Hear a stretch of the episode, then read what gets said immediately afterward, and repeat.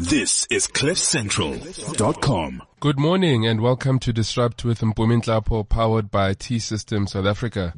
Um, on this show, we focus on immersive disruption through in-depth conversations with industry leaders on disruptive business and emerging technology trends across various industries.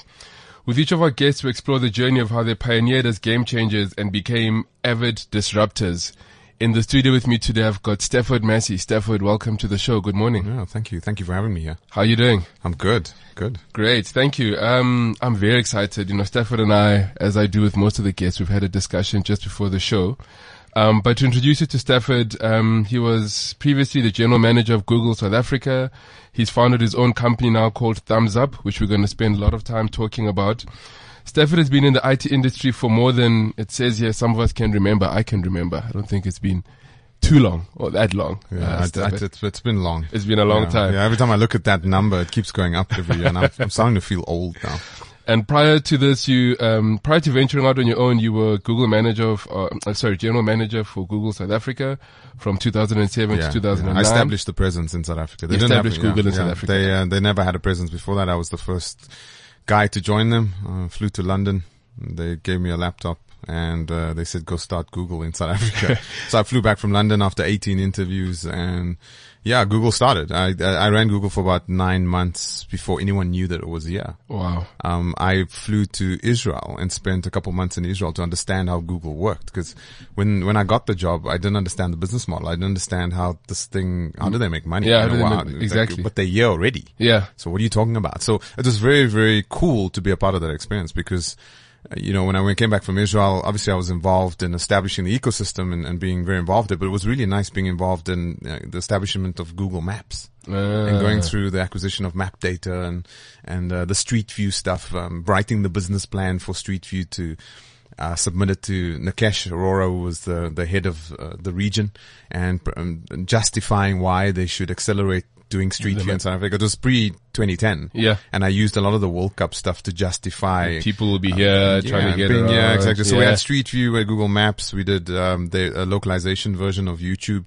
I think after I left Google, they did the big launch, but uh, you know a lot of that was justified. There was a lot of business case writing and planning happening internally to justify the localization and the investment to get Google engineers to come down, build infrastructure, acquire the necessary assets to deliver on all the services. Lots of work goes on in the background That we to don't- make Google better in a particular country. So, yeah. And you said 18 interviews, and I believe your employment contract was signed right at the top. Well, you know, people, I've seen that. People say, well, he, you know, Larry and Sergey signed his employment contract. Well, Yeah. we need to take a step back. Yeah. Um, when I joined Google, it was still that time where there wasn't, there was a lot of employees, but, uh, it was well known that Larry and Sergey reviewed every, uh, new hire pack. Okay. I don't know if they still do it. It wasn't as though they looked at Stafford's particular employment contract and went, okay, we want to sign that one. Not, not, not nothing like that. It was, um, I, I think director level and up at least, uh, they were still signing off on employment pack. So you'd go through your 18 interviews. They would get the pack of the top candidates and before you were hired, um, it had to go through them.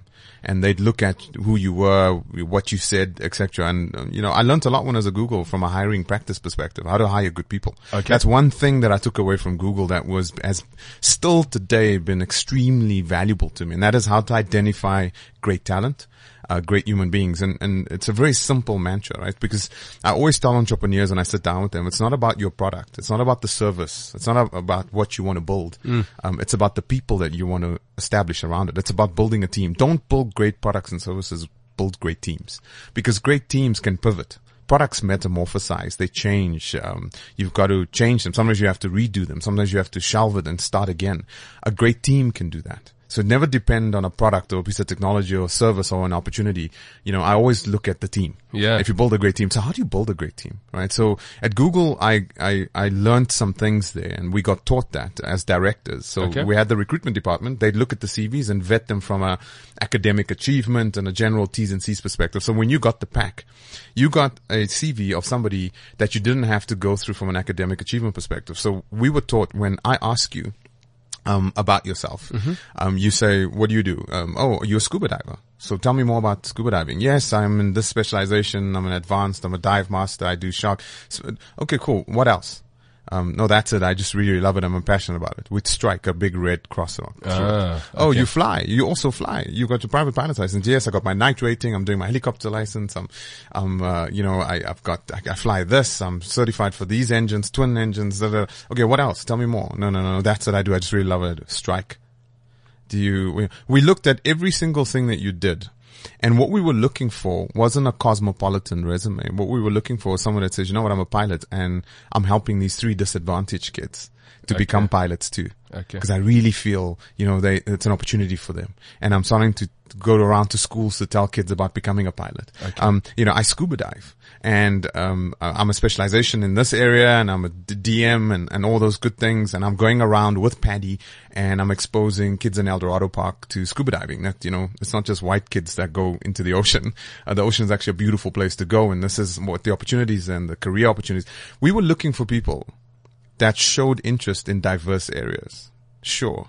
But showed interest in sharing their skill sets that they had acquired in those diverse areas with others. Okay. And that sharing and that leadership, if it's done, um, organically, so no one's telling them to do it and they're displaying those attributes.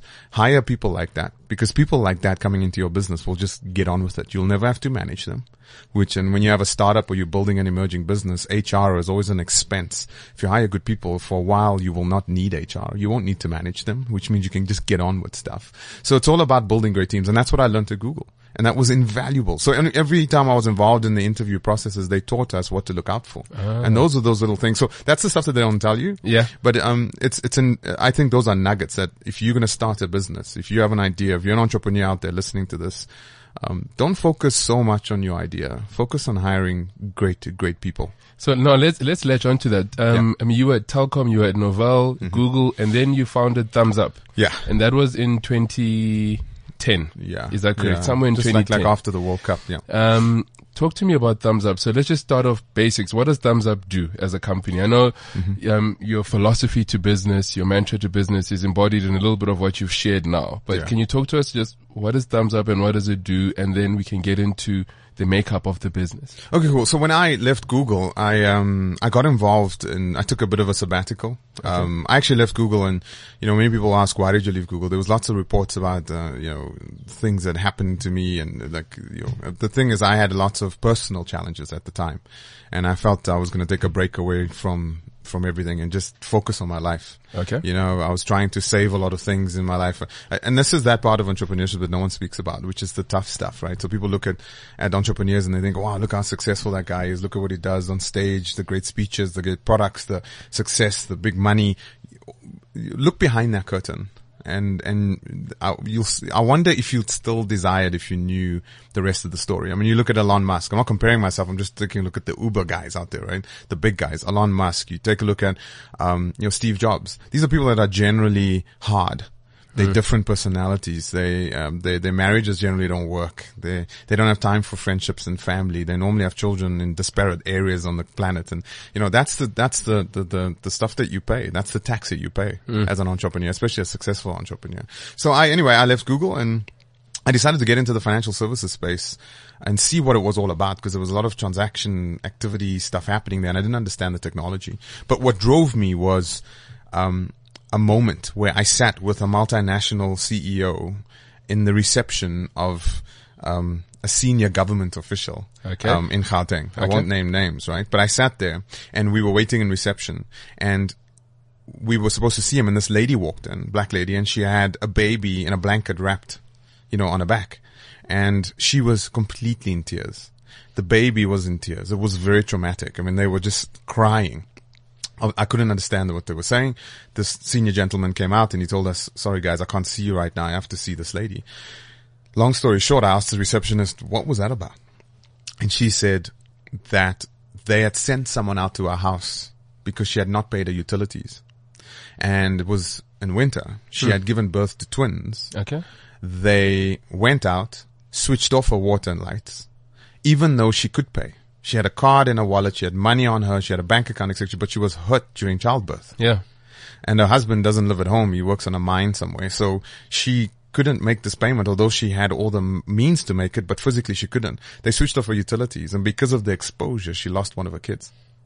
Sure. And I sat there and I realized, you know what? When payment doesn't work, people die. People actually die. So financial services is not a game.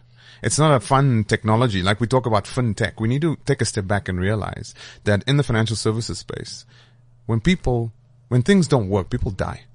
And when you optimize financial services, it's incredible how you change lives. Yeah. A lot of people catch two buses, a taxi to go make a payment at a municipal government building somewhere, or you know to interface with government to pay them in some way or form. Um, and so, so if you can bring payment closer and closer and closer, then you could solve. And and that was and that lady and that baby is the reason I decided to branch out from my traditional ICT work at the time, was, which was to engage with multinational software vendors with their software made elsewhere and deployed in South Africa. And I realized I needed to do something. I needed to build my own technology to solve that particular problem. Okay. So Thumbs Up was birthed from that conviction. Um, I wanted to do that. I wanted to do something for that woman Okay. and that child. And so, yeah, we sat around and I thought, geez, you know, card proliferation in terms of people paying with card was all over the place in South Africa. Could I build technology to allow, you know, disparate mobile payments anywhere and using card-based technology? And we came up with the idea of why don't we build this little thing that plugs into a phone? Into the audio jack Yeah. and converts it into a card acceptance machine. Now, when we did that, there was a company called Square in the United States, but we didn't even know Square existed. I mean, it was about a year later that we discovered, oh, there's this thing called Square. Square, yeah. The difference was, you know, Jack Dorsey in the United States was working on a little white dongle, little square dongle plugged into the audio jack. Um, he just had to cater for non-secure swipe cards. I had to build a product to cater for secure chip cards. Because in South Africa we do pin chip inter- and pin. pin interface, yeah. He, they don't do pin in the United States. Okay. Even up until today, they don't do pin. Although they're supposed to, they still haven't switched over. Yeah. So he was, he was innovating in a non-secure domain. So he didn't have the barriers to entry that I had. And so when we embarked on this journey, um, we failed tremendously because I, oh, I underestimated the, the effort. Um, we, we, engineers fell off the bus as we continued because we had engineers looking at me going, what you're trying to build doesn't, is not possible. You're not going to be able to do this. And, um, yeah, I just kept on going, kept on going. And, and what drove me, and this is what we discussed earlier when you and I kind of opened up. It's, uh, you know, what, what drives an entrepreneur is a conviction, not passion and not embracing failure. Trust me, failure was horrible. It is horrific to fail. I don't like to fail. But then Yeah. what would make you want to venture so deep on this particular venture? It I mean, the- because I'm sure there are a lot of ideas, a lot of thoughts, a lot of things Yeah. happening at the time. Why this one? because I kept on thinking about that lady. Yeah.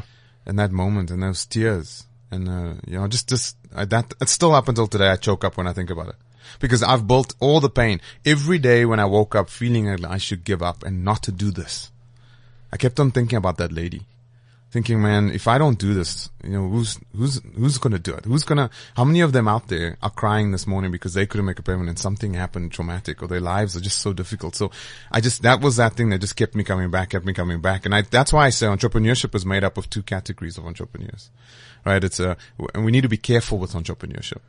Um, there are in innovative entrepreneurs, and then there are inventive entrepreneurs. Innovative entrepreneurs take what's there and they optimize it. So the guys go out and they build a services based organization and, um, you know, they coalesce and coagulate a whole bunch of skills and they build mobile apps. So they either create a digital agency or the mobile app development company or they, they build whatever it is. So they don't own the phone. They don't own the operating system. They don't own the SIM in the phone. They don't own the network. So they utilize the assets that are there with human skills, etc. And they, and they, they build great companies and we have lots of those.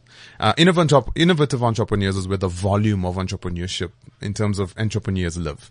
Um, there's another category which is not well defined and I call them inventive entrepreneurs.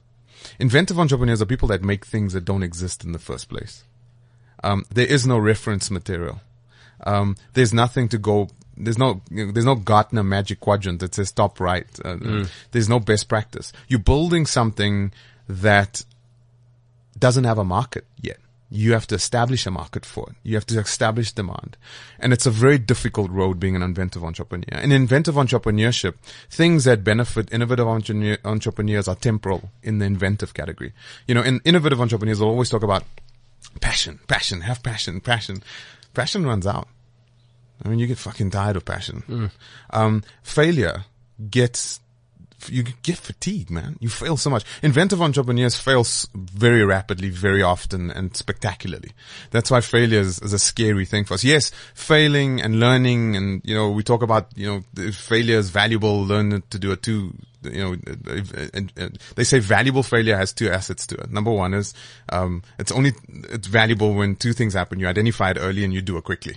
Yeah. You know, that's when failure is. Uh, That's okay for the in, innovative entrepreneurs, but inventive entrepreneurs generally that means huge amounts of money loss. That means huge amounts of impact. So, so passion runs out in this space. Um, failure is something that we try to avoid in, in, in as inventive entrepreneurs. But what gets us out of bed consistently all the time involuntarily Uh-huh. is conviction. It's that lady crying, saying, if I can build this, man, if I can get this right, if I can do this, you know, your focus is not market share.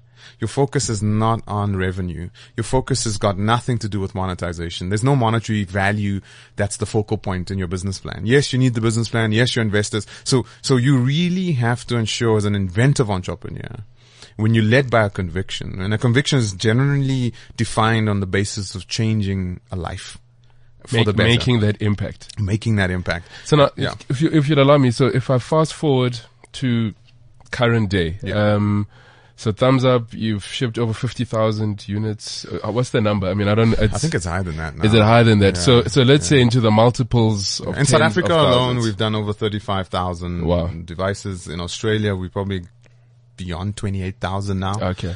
Um, in Southeast Asia, we entry level now in the thousands. Okay. I've lost track. So upwards of a hundred thousand devices shipped. Uh, we we aiming, we're getting there. Okay. Yeah, I don't know if we're there just yet. Yeah. and and you've I mean you've raised huge amounts of capital Yeah. Mm-hmm. to invest into the business. Um, w- where's the business now?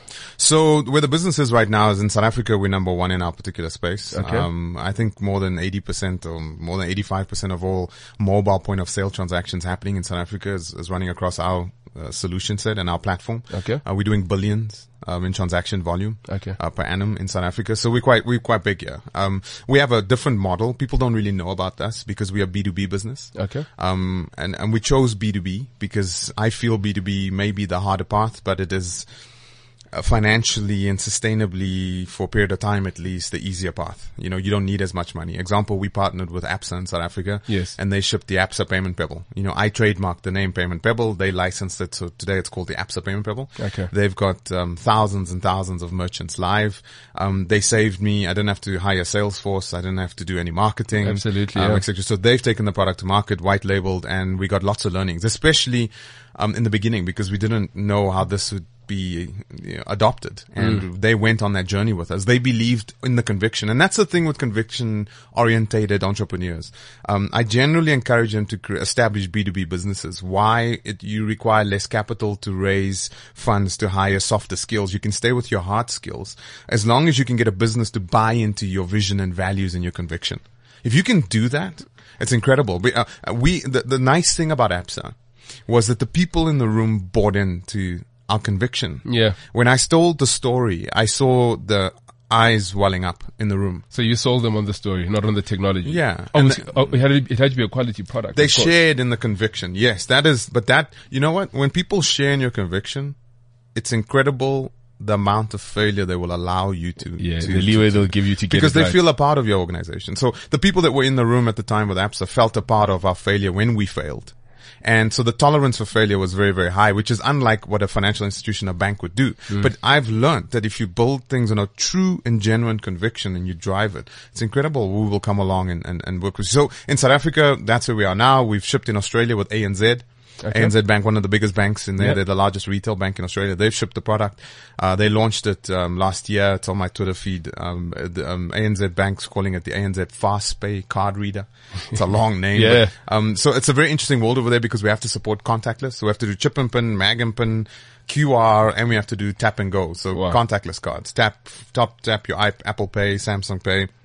And also your contactless card. So we had to support all that, which the device does. And, We- yeah. and, and is that purely just adding a, another bit of functionality or is it a new world of innovation every time you have to support That's- these new interfaces? So if I, if I had my engineers in the room, they'd say, my goodness, it's hard. Yeah. This stuff's hard. This is really, financials, there's probably two industries that if you're an entrepreneur, be very, very careful of and be very, very scared of. And that's, I think, healthcare and financial services. I just think because they are thousands of years old, right? If not more. I mean, the, the, the uh, taking care of our bodies, the healthcare system goes back to, you know, snake oil days, um, and, you know, and, and all the way to where it's grown up. So legislatively, it's extremely arcane. Lots of requirements, tick boxes, um, incumbents. It's very difficult. Financial services has the same thing. Trade, human exchanging of goods, um, is thousands of hundreds of thousands of years old. You know, Yeah. we go back to coins that they've discovered in the Roman times. And you keep going back BC. So fast forward to today. So these are industries that are deeply entrenched, um, in our psyche, um, in how we do things. So they don't change often. The users that are, uh, uh, you know, within the ecosystem and legislatively, they're very difficult to innovate. And so, so yeah, we, every time we make a change, uh, it's not just making a change. It's extremely difficult to implement that change because we are governed by international security orientated services. Things like people will know this in the financial services industry. Things like EMV and PCI. These are international standards that are extremely difficult. And Okay. you know the form factor that we have, we're very small. We're one of the smallest devices in the world. Okay. So we have several patents associated with our technology. And the, I'm proud to say that it's built in South Africa. It's manufactured in Randburg. Yeah. And it's shipped all over the world from here. Yeah. So yeah, so we, we've, uh, we, we've grown though from the payment pebble. We now have the payment blade Okay. which is um, a device. Little payment pebble now has its own mobility platform. Uh, okay, and so uh, you don't have to rely on a mobile device. yes, you're gonna, we, we give it to you. It's part of the, the the solution and the stack, and it's changed our business again. Okay. Because now it's less about the hardware, and we're actually looking at the services that we can aggregate on top of the platform Okay. to add value to you. So as a merchant, it's not just about enabling you to accept an electronic form of payment, but it's adding value. You know, um, a, a, tavern owner out in the townships, can we enable him to do electronic bill presentment and payment? So, you know, he gets a cut if someone pays a municipal bill at his tavern. Absolutely. You know, his DSTV bill can be paid there. His Orlando Pirates ticket can be paid there. Yeah. So those are services. So it's not just about enablement, but it's also about wealth creation and creating on a top platform. of the platform. Yeah. So let me let's talk about that a little bit because you know when when we speak to CEOs uh, and you come from the industry, so you'll understand this. Yeah. But there's always this challenge of kind of keeping the lights on, right? So so running my current business and Mm-hmm. Yeah. making sure business as usual is is is is reliable, sustainable, but then also this need to innovate on the other side. Mm-hmm. And I guess you kind of have the similar challenge where you need to keep it secure, robust, and working in terms of the, the core of the business, but you're also innovating as well. How do you bring those two worlds together? Man, if, if I gave you a simple answer, I think uh, we'd solve a lot of problems out there. I think this Yeah. is the this is the dilemma, right? And it's it, you can you can apply it into in, in so many various areas. Example, you know, when you make a hardware product, which we make, Mm. we make our own hardware. Um, you've got to make that, you know, you've got to make sure it's innovative, it's sexy, Yeah. but then you've got to make sure that it's it's affordable. You know, you got to make sure that it overcomes any literacy challenges. And that's what Africa presents to you, right? So, Yes. You talk about how do you do these things on a, on a kind of a Harvard business review level, right? I'll tell you something. It's a terrestrial challenge also. It's not just about being innovative yet ticking the boxes and keeping the lights on. Um, yes, that is one challenge, but it's also how do you build a product that is innovative, seen as innovative, that can live in an African environment? Because Africa presents so many challenges to you, right? Price sensitivity is huge. Your literacy, you know, language is a huge challenge. diversity. Diversity, Massive. security. You can't give someone a valuable device because if it has value, they get, get stolen or they disappear. They don't come to work the next day. Yeah. Um, if you give it to them, they become a target. You know, they, um, different languages, people are not technologically literate per se. So you've got to give them something that is plug and play. You can't, you can't, you can't give them a solution that requires a little manual to make it work. That's why we didn't do Bluetooth with our device. There were so many Bluetooth things going on. The reason we avoided that and went for the audio jack, which people don't know, is because we wanted to make it extremely simple. Okay. It was a very difficult engineering path. Very difficult, but we knew that if we picked the difficult, innovative engineering path, then we'd have a device that you take out the box, you plug in, and it just works.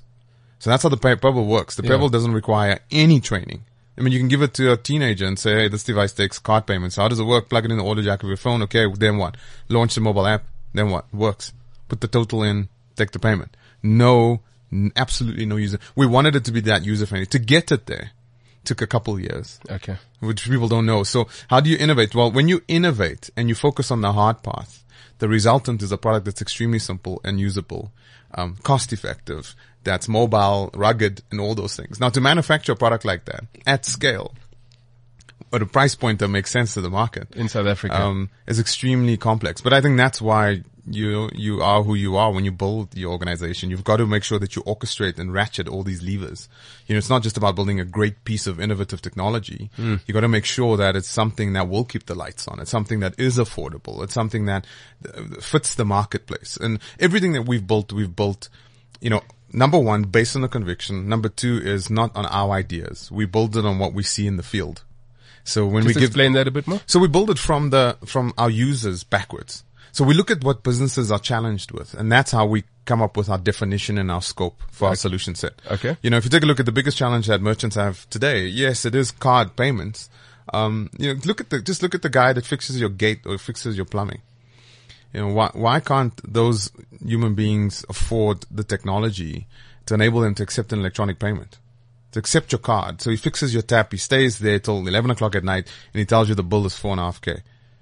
Wow. Okay. You can't go to an ATM at 11 o'clock at night. Absolutely not. So he writes a piece of paper and he disappears. You know, we're solving that guy's problem by giving him a little payment pebble. That's 50 rand a month. And he can throw it in his toolbox. And 11 o'clock at night, he plugs it into his phone and he takes the electronic payment directly into his bank account. We provide you know, reconciliation services and all those value added services. But it, it goes further than that. It's, it's understanding that business problem working backwards, but then understanding that there are businesses a little bit bigger than just the plumber. When you go take a look at, go walk into your local Kauai or your new or your, your coffee shop. Yeah. Look over the counter. It's insane what's going on. They've got three card machines. They've got a big point of sale, big fat this, fat this. Yeah. Uh, we see an opportunity to converge all that technology onto a single platform and eradicate all that clutter on the desk and um, give the merchant the ability to accept any form of payment coming into his store off a single platform and for the consumer to pay with anything using any mechanism and being recognized transversely On a across single all those platform, channels. yeah. On a single platform. That's the opportunity out there today. Still today. We haven't solved it. So that's still an opportunity today. So if someone wants to jump in the game, jump in. the water's warm. Yeah. But it's very deep. Yeah. It's very, very deep. And it's, and again, back to the financial services challenges. You know, the space is well legislated. We have to comply to a lot of rules.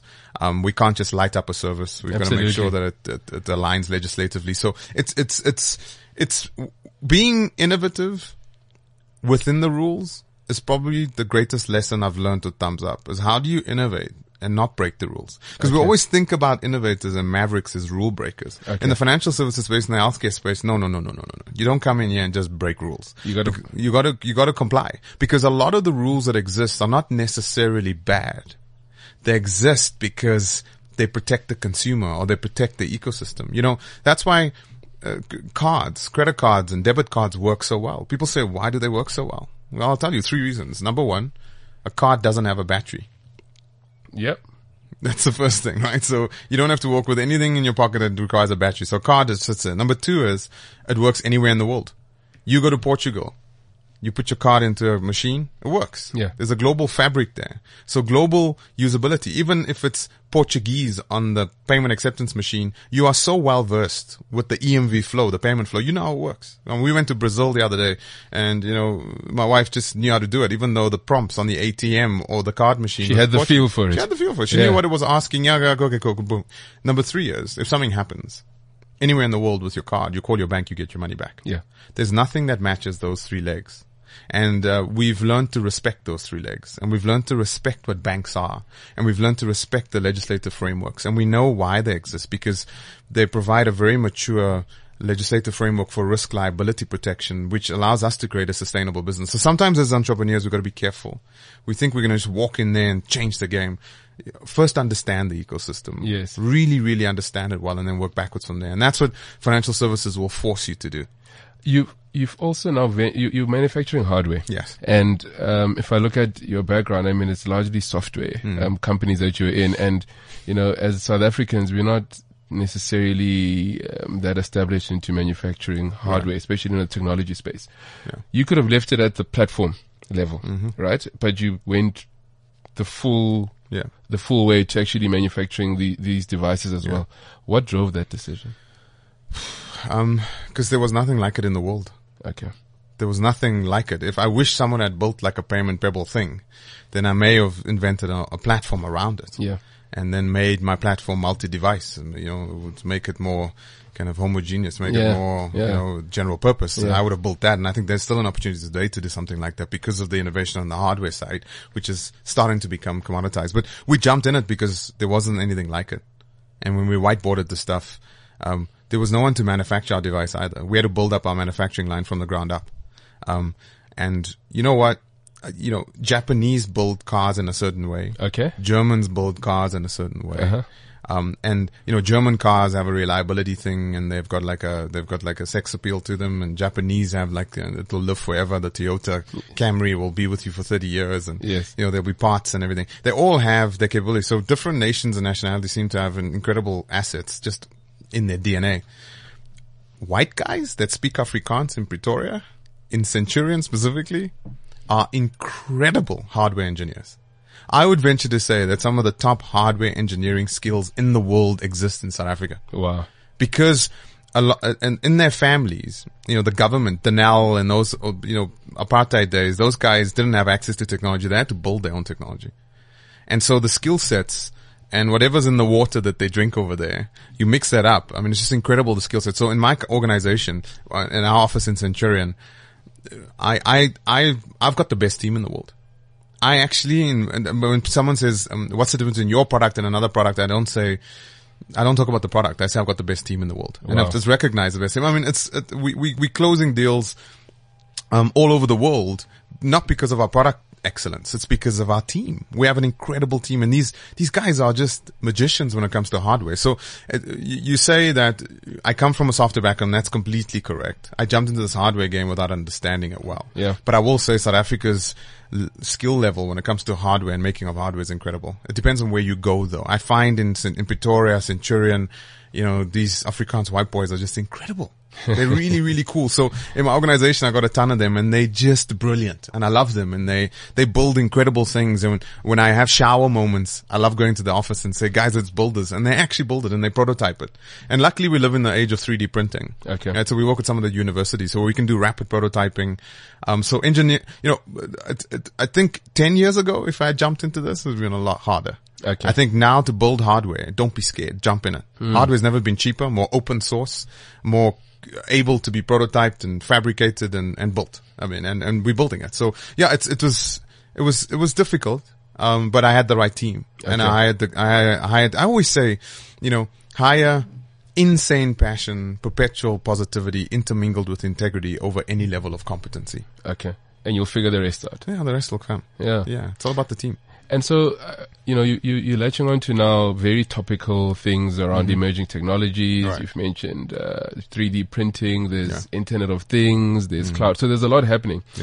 Yeah. Um, and, and I will kind of pull it back to a corporate, um, question, just, Right. just purely because, um, it lends itself to what a lot of us experience, right?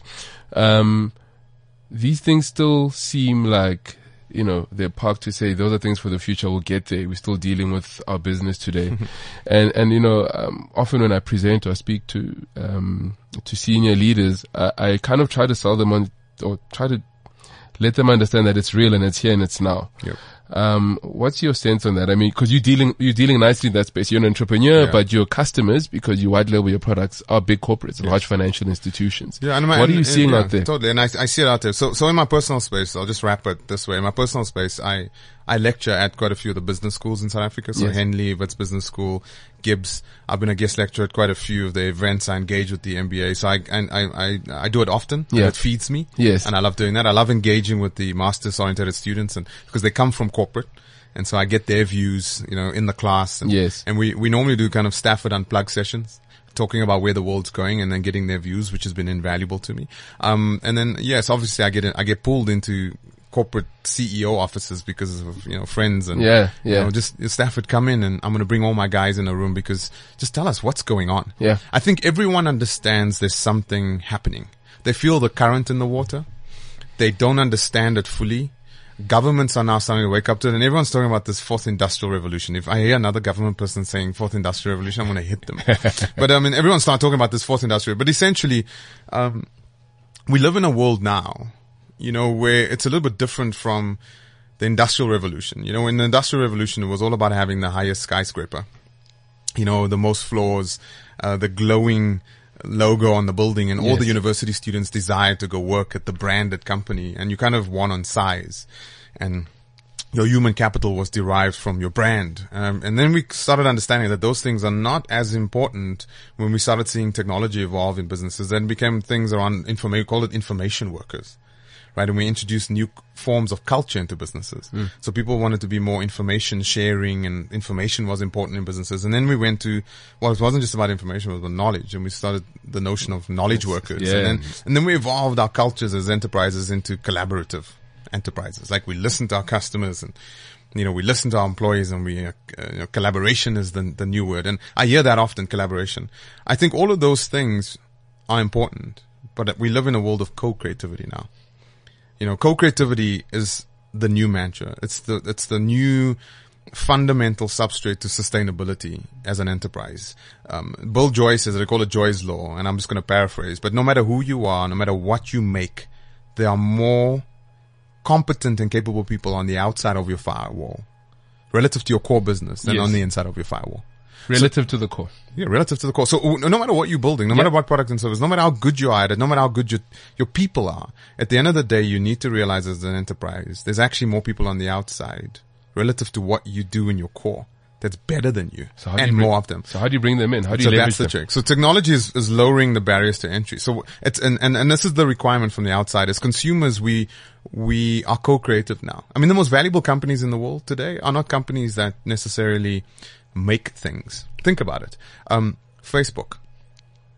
Facebook is a platform. It's not Yeah. a product. Yeah. Right? It's a co-creative platform. If we took all our stuff out of Facebook, what There'd would Facebook left. be? Yeah. If you took all our stuff out, of, all our videos out of YouTube, what would YouTube be?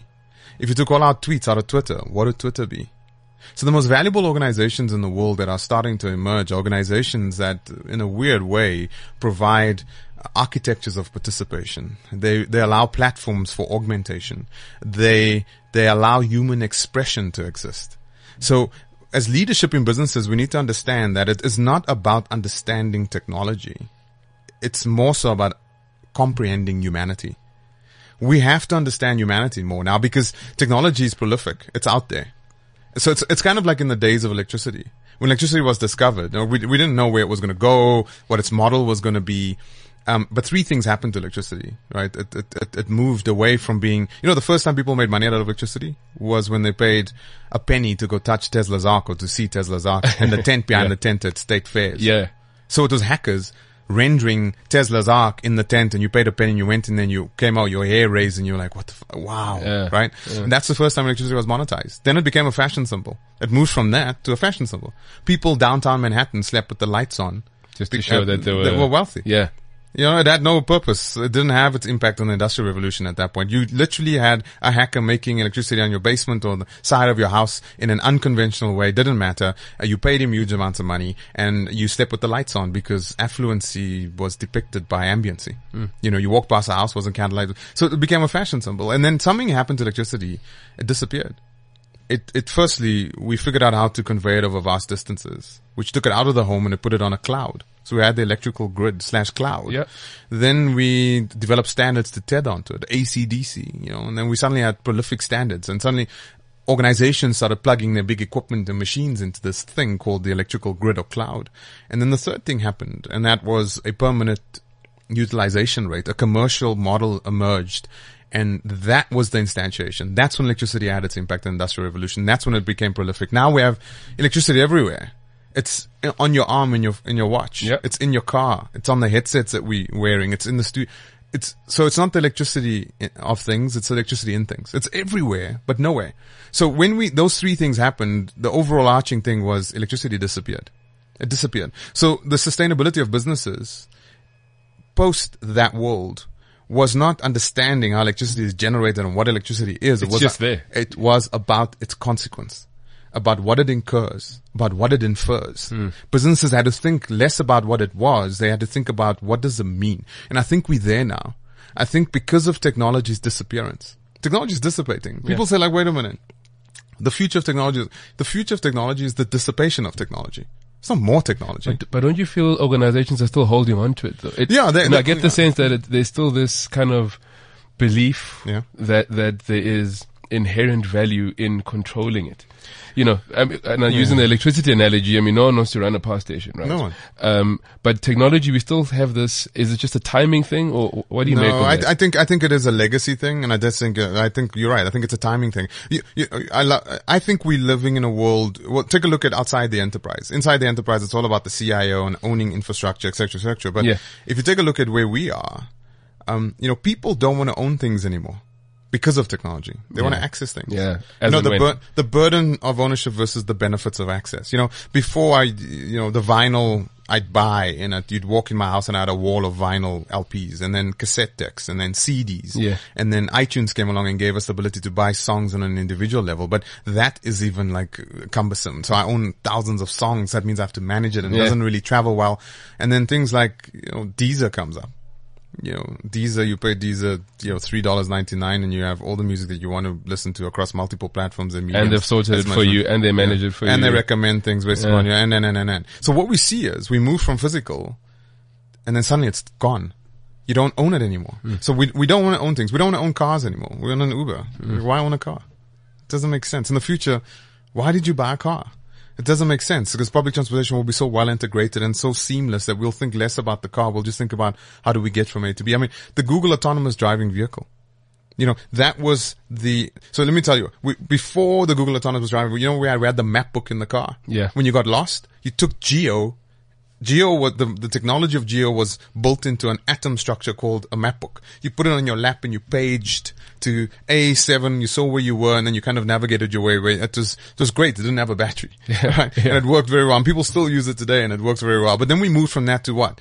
A beautiful maps, like Google Maps, TomTom, Garmin, the devices only a few people had, and then it became more. Now everyone has Geo. You have Geo on your iPhone there. I've got Geo in my Android phone. I've got Geo in my Garmin fitness track. I've got Geo everywhere, right? And it's, the question is, what's the future of Geo? A better Google Maps, a more annotated Google Maps? Sure, but what's the big tectonic jump? It's the Google autonomous driving vehicle. Yep. So when the blind guy gets in the car and says, take me to Taco Bell, he doesn't engage with Geo physically. He doesn't engage with Geo visually. He engages us with it consequentially. And that's where we are now today. We are less about understanding the technology, touching it, feeling it, configuring it, etc. We are about accessing it. And that's why things like cloud computing are so pivotal. And that's, it's going to have a big impact. Companies like T-Systems, IBM consulting services, Microsoft, you're going to see, Microsoft just announced uh, just the other day, I think yesterday or the day before, they're laying off a significant amount of their sales force. ten percent of their workforce. Yeah, Yeah, the workforce because cloud computing. Because customers are no longer buying technology; they want to access technology. They want a subscription services, and they want as much as they want per month. Yep. And they want to utilize it when they want, and when they don't, it gets switched off. Just like electricity, we walk in the room, we use it, and then we walk out, we switch it off. We don't think about where it's going to come from. We don't think about managing it. We don't think about all those complicated things. We think about utilizing it. So we live in a world of the consequence of technology. We live in a world of the inference. And, and now, you know, people on the outside of the organization has better technology than on the inside of the organization. So the big enterprise struggle right now is what does this mean? Because it's changing models. I mean, the, the, the value of owning a car. WesBank is going to go away. So the asset that you finance today, Yes. in the next decade, that asset's going to be meaningless because people won't value that asset. Yeah. Um, just like they don't value owning a track or a cassette deck anymore. They, they value accessing music. Yeah. That's what they want. And we keep seeing this. There's so many examples of it. You know, why own the movies? Just get a Netflix subscription. Yes. Or an Amazon Prime subscription and you get all the movies that you want to watch. Why, why own it? We are moving away from an ownership model to an access model because of the proliferation of technology. And this is affecting enterprises in a significant way. And now we're now in a world where you know, things are getting very scary, even for technologists. So Yeah. Microsoft laying off Microsoft technology salespeople. So we thought about the manufacturing guys losing their jobs because of robotics, but guess what? Even- technology guys are losing their jobs Yeah. because of technology. So the question is, where do we go? And we live in a world now of artificial intelligence.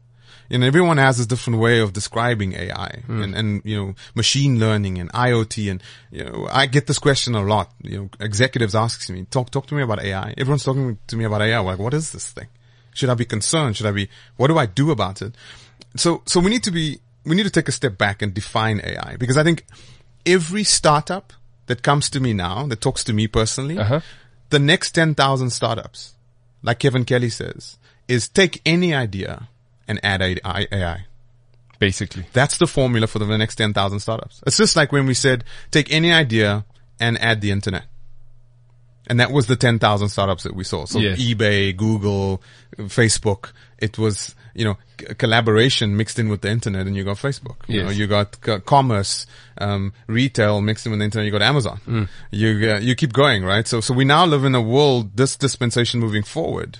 Um, let's call it the next 5,000 days of the internet. Because the internet really, I mean, the, the mainstream internet is about 5,000 days old Yes. days.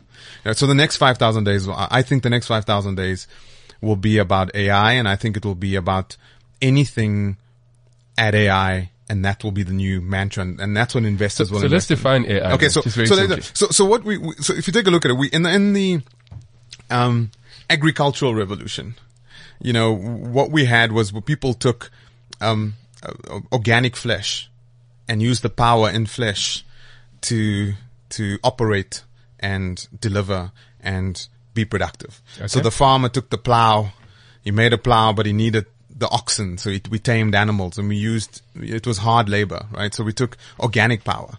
Then with the discovery of electricity, we suddenly had artificial power. So, you know, you could, you could, you know, build a combustion engine came from that. And, and, um, you know, you didn't have the water pump that you pumped with the donkey or you pulled the pump. Suddenly you had an electrical pump. Or Yeah. at least you had something electrical in the background that created water pressure in the wa- pumping system. So you had water. So now it became an electrical pump. We're now moving into a world where it's, it's, it's smartness. So, so before you, let me- let's take it back. So before it was about how did you get from point A to B? You walked and walked and walked and walked. And then we gave you a horse. Right? And then it was about horsepower. Yes. And you rode the horse. So you tamed an animal and you rode the horse or the donkey to get from point A to B. So you had a horse that you sat on organically. And then the combustion, combustion engine, artificial power came along and then we gave you 250 horses in an, in a, in an artificial object in a steel box. in a steel box. So Yeah. you sat, now you, you had 250 horses at the pedal, 500 horses at your beck and call. yes. See how we exponentially jump in power and capability. And, and from going from organic fresh to artificial power being derived from electricity, thus the combustion engine, everything that you see today in the studio, everything, look around you, wherever you are listening to this, that was made from artificial power. Now we're moving into a world of not, you know, two, a horse that you ride on, 250 horses in the car. We're asking the question, are the, you know, 250 minds in the car? There's now 250 intelligences coalescing, integrating, coagulating, interoperating to deliver you a smart vehicle, a car or a truck that can drive itself. So suddenly we are harnessing collective intelligences in a, in a way that's quite scary. Yeah, I was about to say because the the the narrative is that this is scary territory because it starts to, I guess, infringe on our what we believe is our you know um, divine right as human beings. You get what I mean? Which is to apply our minds to things. We we, we tend to feel that that is our that's what. But, but, but wait, wait, wait. So I think that's where the opportunity is going to lie for humanity. So I love what Kevin Kelly says. He says, you know, if, and, in the book Inevitable, you know, it's just the inevitable. It's a brilliant book. Uh, just, and the first, the, few, the chapters that deal with AI is quite phenomenal. And, and this is where I'm, I'm getting a lot of the things that I'm sharing with you today. If something can be measured in efficiency or productivity, a machine is going to do that. okay. The things that are not productive, not efficient, are the things that human beings will do. Science is not efficient. Making music and creativity is not efficient. Um, experiences, etc., are not measured in productivity. We are going to have to change our business models. We are going to have to change our focal points because the things that can be measured in productivity and efficiency, the machines will do, and they'll do better than you and I. But that's what they should do. And that's going to make the world a better place. We need to focus as human beings on the inefficient things, right? On the things where creativity is required, invention is required, um, um, expression is, a, is required. That's, that's where the next dispensation of humanity resides. It doesn't reside in you organically. Just like the horse got disintermediated by the car. Yes. Just like the blacksmith that made horseshoes. Suddenly when the car came along, that we didn't need blacksmiths anymore. Yeah, The yeah. same way the truck driver now needs to watch out in the United States because the truck driving is the number one job in the US. That's the number one occupation in the United States is the truck driver. Sure. That's the number one industry that employs the most people in the United States. It's truck know. driving. And guess what? The jobs in the next decade are over. Autonomous driving trucks will come. So the question is what, you know, how do we move those people? But I think we, we've got it. when we think about jobs and we think about insecurity, we always got to, I love what Tim O'Reilly says. He says the only way we'll run out of jobs is when we run out of work. And the only time we will run out of work is when we run out of problems. And we still have a lot of problems. But, you know, we can't conceptualize the jobs that are, we're going to Yeah. have. I mean, if you go back to the agricultural revolution and you talk about, um, a therapist to a guy in the field plowing, he'll look at you like, what is that? If you talk to him about a yoga instructor, he's like, what? What are you talking about? See, now that dispensation in that age where we were, things like that that were, were wasn't even thought of, conceptualized. So, so think about it this way. I love that somebody said it somewhere. He said, uh, my kid is in grade three and the job that my kid will do one day has not even been conceptualized or established yet. Yeah. Yeah. So there are people in the school system right now that will be doing things in the future that we have not, jobs that we haven't even defined yet. We don't even know yet, but they're coming. But I mean, we are, we're in a world now of, of AI and AI, we need to be careful. You know, AI is not, um, the computer playing chess against Kasparov in the corner. You know, it is not, um, you know, Watson in the medical, you know, world, Yeah. being able to decipher cancers and, and, you know, um, and do all of that stuff. That, that, those are, in, that is an intelligence. But the best derivative of that is when you take Kasparov, the best chess player in the world is not blue. It's not Watson. It's not, it's not, what the best player in the world is Kasparov plus the AI. okay. They call them centaurs. yeah. Those are the best play, um, chess players in the world. So when you take AI and you augment the human, that's when you get the best derivative of something. You, you, the best, uh, the best application for AI in the medical sector is not Watson being applied to a bunch of problems. It's Watson with the doctors, with the doctor, augmented, uh, looking at a problem. That is an incredible resultant. So we were living in a, we, we, we're gonna get exponential capabilities. I mean, you've, if I told you today, um, that in the future you'll be able to land in Moscow and you'll know where, you'll know how to find an Italian restaurant in the quickest amount of time, walking, cycling, public transportation or driving in less than 10 seconds. If I told you that 15 years ago, you're going, you're nuts. Yeah. Oh, Yeah. No, that's impossible. Yeah. What do you do today? Look at the power that you have. That's AI.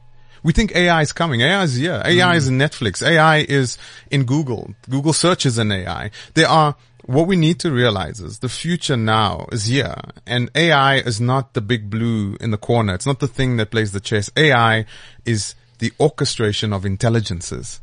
AI is the coalescence and the coming together of disparate capabilities that machines have, not humans, to make what we do as humans better. So That's now- AI. And and how do we ensure that as South Africans and as Africans, we're not watching the movie? That that Yeah. we are directing it, we're starring in it, and and and in effect, we're we're writing the story because you know if I look at you know, we spoke about cloud computing, so something that's here now. I mean, the reality is that it's only, you know, if there's jobs being lost, they in in country, you know, so the data centers will still be run by Microsoft or whatever other organization you pick. Um, the innovation will still be done by these companies, and so how do we carve our space within that? Look, there's, there's, it's a two-sided coin. I think that the one side, South Africa will be a, a- Africa will be impacted because the the generic efficiency productivity jobs uh, will be gone. You know, uh, uh, what do we call that? Um, MBOing, uh, call center staff. Yeah, That's over. Machines will do call centering better than you can. And they will. We see bots emerging, etc. So Yes. the call center industry, the things that are productive and, effi- and efficient will dissipate. The question, so, so let's take a step back. I, you know, people ask me about Africa. You know, a couple of things about Africa. Number one is I believe, and it's statistically, that the next billion minds that will be lit up in the world on the internet from a connectivity perspective exist in Africa. The last billion exist here. When you unlock so much latent human capital, it's always incredible to see the resultant of it. I mean, if you take a look at the internet with the billions of people on it and take a look at what we have now, Yeah. take a look at, you know, open source software. It's made by the crowd. So the question is the next billion users coming from Africa, what will it, what will be the net effect? That'll be interesting because why? Because these people being unlocked, just like we went from nothing to mobile quicker than anyone else. We are going, when we're unlocking these billion minds on the African continent, we're going from nothing to AI. And when we go from nothing to the world of AI, wow. Yeah. Because, you know, are we going to get the next Twitter from Africa? No. Are we going to get the next Facebook in Africa? No. Are we going to get next the Google from Africa? No. What we're going to get is the Google of agriculture. We're going to get the Facebook of water purification. We're going to get the Yahoo of healthcare coming from Africa. Because in Africa, you can't play. It's, it's, it's not a world where you build a social media network and do the fun stuff. Yeah. Africa has real world human challenges that are global. That's why when Thumbzup was built in South Africa, the challenges that we had when we overcame them, suddenly our product, not because we intended to, by consequence, had global applicability. Suddenly our product could live easily in Australia. Yeah. Because I mean, sophisticated society, everyone has iPhones, easy, easy. Everyone speaks English. It was so easy to go there. Um, our product can go to Asia because the um, emerging economies in Asia look exactly like Africa. So we don't get questioned around the legitimacy of our technology. So when you build stuff here, it has global applicability. So back to the point. I believe with the next billion latent human minds being unlocked, you know, Peter Diamandis' book, when you apply technology to anything, it establishes abundance. The technology application to Africa is unlocking the latent, abundant human minds. And that billion users are going to awake, be lit up, connected, but not just be connected. They're going to be connected in a world where AI will be available to them. They'll be connected in a world where we'll have disparate intelligences at their beck and call. And when those human beings take a look at their local challenges where they grow up around healthcare, their local challenges around financial services, their local challenges around agricultural challenges, when all these industries, the exciting thing about Africa is because we deal with real stuff here. If you take a look at our minds, that's going to get unlocked and you mix it up with AI. I think the next transversal human problems that will be solved in a spectacular way will be done on this continent. Wow. And my last question for you, because you've kind of answered a question that I normally ask, which is around vision for Africa, but I, but I believe you've captured it quite well there. Disruption. I mean, the show is about disruption. We try to not define it, but to seek, to seek it. You know, we pursue it. Um, what would you, how would you define it for yourself? I think for me, disruption is taking a look at things that hurt people.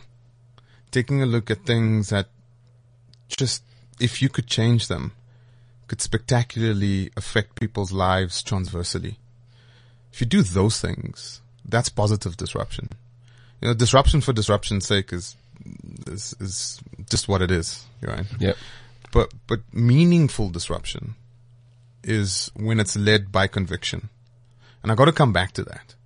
That don't, your underlying framework should not be about passion. Your underlying framework should not be about failure embracing. Your underlying, you know, your substrate of everything that you are should be laid based upon a conviction. And that conviction is disrupting something positively for the net effect of human gain and changing people's lives. That's what it's all about. And in Africa, there are so many people that require things. There are so many problems that we have here.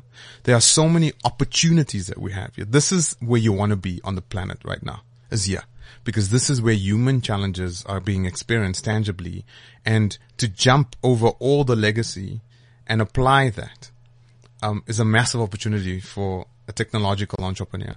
And again, the assets that you have now, you know, the world where we live in now, where you can take any African challenge and apply AI.